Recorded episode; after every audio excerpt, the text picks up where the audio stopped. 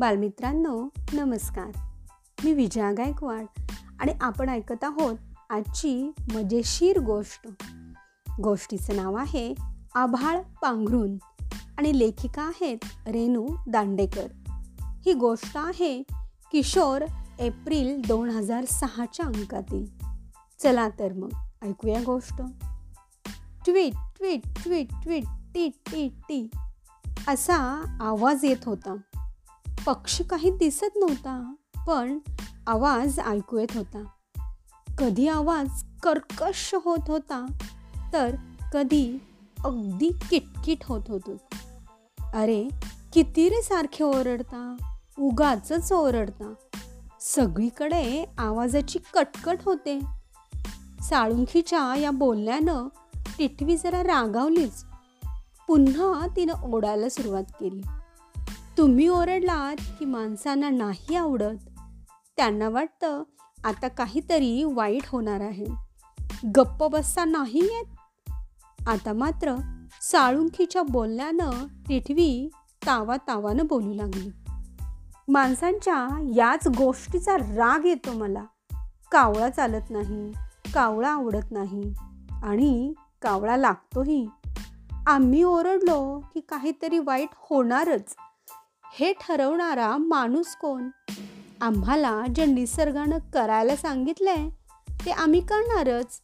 आम्हाला असाच आवाज दिला टिटवी बोलतच होती.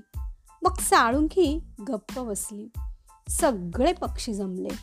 लहानशा आकारांचे पक्षी उघड्या माळरानावर जमले होते. त्यांचे पाय तसे उंच होते. त्या पक्ष्यांचे पाठ व पंख फिकट तपकिरी रंगाचे होते. पोटाकडचा भाग पांढरा होता. गळ्याखाली डोक्यावर आणि शेपटीच्या टोकाशी काळा रंग होता. डोळ्यांची कडा निचोच लाल होती. पाय मात्र पिवळे आणि जमिनीवर फिरणाऱ्या या पक्ष्यांचा आवाज मात्र कर्कश होता. टिटवीला जमिनीवर फिरताना पाहून कावळा म्हणाला अरे तुम्ही पक्षी आहात. तुम्हाला उडता येतं. मग तुम्ही झाडावर का नाही बसत? टिटवीला वाईट वाटलं. पक्षी समजूत घालत कावळ्याला म्हणाला अरे आम्हाला पण वाटतं झाडावर बसावं. पण काय करणार? पाय बघणं जरा आमचे. या आमच्या पायांमुळं आम्हाला झाडावर बसताना त्रास होतो. कधी कधी वाईट वाटतं पण कधी गंमत वाटते. जमिनीवरून चालण्यातही मज्जाच असते रे. आमचं तुरु तुरु चालणं आवडतं सगळ्यांना. आम्ही पण तसे आनंदात असतो.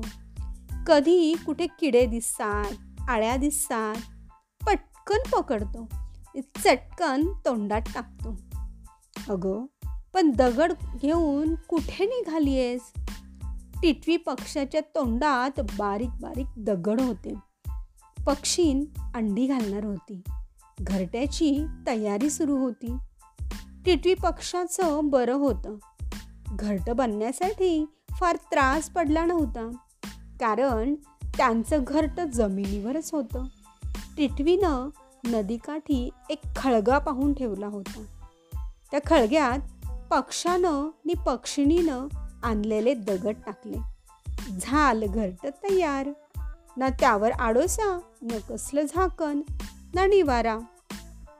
थोड्या दिवसात पक्षिणीनं त्या खळग्यात अंडी घातली. त्या अंड्यांचा रंग मळकट राखाडी होता. त्यावर काळपट डाग होते. मध्ये मध्ये पट्टे होते. लांबून पाहिलं तर मातीचं ढेकूळच वाटे. आणि त्यामुळं अगदी समोर अंडी असूनही कुणाच्याही लक्षात येत नव्हतं. मातीच्या रंगाची दगडाच्या रंगाची ही अंडी समजूनच येत नव्हती. पण असं थोडंच होणार होतं. खळग्याजवळून कुत्रा जाऊ लागला. टिटवी पक्षाच्या आणि पक्षिणीच्या हे लक्षात आलं. मनातून दोघेही घाबरले. आता कुत्रा अंडी खाणार. मग दोघांनी एक युक्ती केली. टिटवी पक्षी आणि पक्षी जोर जोरात ओढू लागले. त्यांच्या कर्कश आवाजाने कुत्रा गोंधळला. त्या दोघांमागेही लागला आणि भुंकायला लागला. काय आश्चर्य! पक्षीन कुठे दिसेच ना. कुत्रा पुन्हा खळग्याजवळ आला आणि अंडी शोधू लागला. तो काय? अंडी गायब? गेली कुठे अंडी? इकडे बघितले तिकडे शोधले. अंडी न दिसल्यानं निराश होऊन कुत्रा निघून गेला. कुत्र्याला कळलंच नाही कुठे गायब झालीत अंडी ते? हो ना त्यात हे आपलं घर असं उघड्यावर. राखण तरी कशी करणार? पक्षी म्हणाला. अरे अंडी काही लांब नाही नेली. समोर बघ जरा त्या मातीच्या आडोशाला. त्यामुळे कुत्रा महाराजांना वासही आला नसावा. पक्षी म्हणाली बरं झालं ग तू अंडी दूर नेलीस ते दोघही पक्षी अगदी आनंदात होते. पाऊस पडत होता. खळग्यात गारवा आला होता. दोघेही पक्षी आपल्या पंखाखाली अंडी घेऊन ऊब देत होते. आता पिल्ल बाहेर पडायची वेळ आलीच होती. टिटवी पक्षिणीनं एक अंड अलगद चौचित धरलं. अंड घेऊन ती बघू लागली. पुन्हा ऊब देऊ लागली. हळूहळू अंड्यातून ते इवले इवले जीव बाहेर आले. बाहेरच्या जगाकडे आ वासून बघू लागले. दोघांना खूप आनंद झाला. कारण अंड्यातल्या पिल्लांनी आपणहूनच अंड फोडलं. अंड्याचं कवच फोडलं. त्यांच्या चोचीच्या टोकावर एक पांढरा दात होता. पिल्ले अगदी गोंडस नी टुकटुकीत दिसत होती. टिटवी पक्ष्यांचा आणि पक्षिणीचा सगळा वेळ त्यांचं पालन पोषण करण्यातच जात होता. पिल्ल अंड्यातून बाहेर पडल्यावर इकडे तिकडे अंड्याची कवचं दिसू लागली. कवचांना वास होता. पक्षिणीला वाटलं ही कवचं अशीच राहिली तर मुंग्या येतील किंवा कवच खायला मांजरं येतील. न जाणो मुंगीसही येतील. मग मात्र कवचांऐवजी पिल्लांनाच खातील. आणि म्हणून पक्षिणीनं कवचं तोंडात धरली. ती लांब नेली. दगडावर आपटून त्या कवचांचा साफ चुराडा केला. आपले आईवडील आपली किती काळजी घेतात. तरीही एक दिवस शाळेत जाणाऱ्या मुलांनी पिल्लं पाहिलीच. टिटवी पक्षी पक्षिणीच्या हे लक्षात आलं. त्यांनी असा आवाज काढला की लगभग पिल्लांना धोक्याचा इशारा मिळाला. पिल्लं जमिनीवर पाय दुमडून बसली. त्यांनी आपली मानही जमिनीलगत लांब केली. जोपर्यंत शत्रू दूर गेल्याचं समजत नव्हतं आई बाबा इशारा करत नव्हते तोपर्यंत पिल्लं तशीच बसून राहिली. पक्षी आणि पक्षीन इतके ओढू लागले की मुलं वैतागली. मुलं पक्ष्यांच्या मागे लागली. पक्षी उडून दूर जाऊ लागले.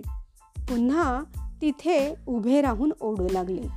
मुलांना त्यांनी पिल्लांपासून अगदी लांब नेलं आणि म्हणून खडकाळ खळग्यातही पिल्लं अगदी सुरक्षित होती. आता आपले आई बाबा परत कधी येणार याची ते वाट पाहत होती. तर बालमित्रांनो अशी होती आजची ही टिटवीच्या पिल्लांची मजेशीर गोष्ट. धन्यवाद.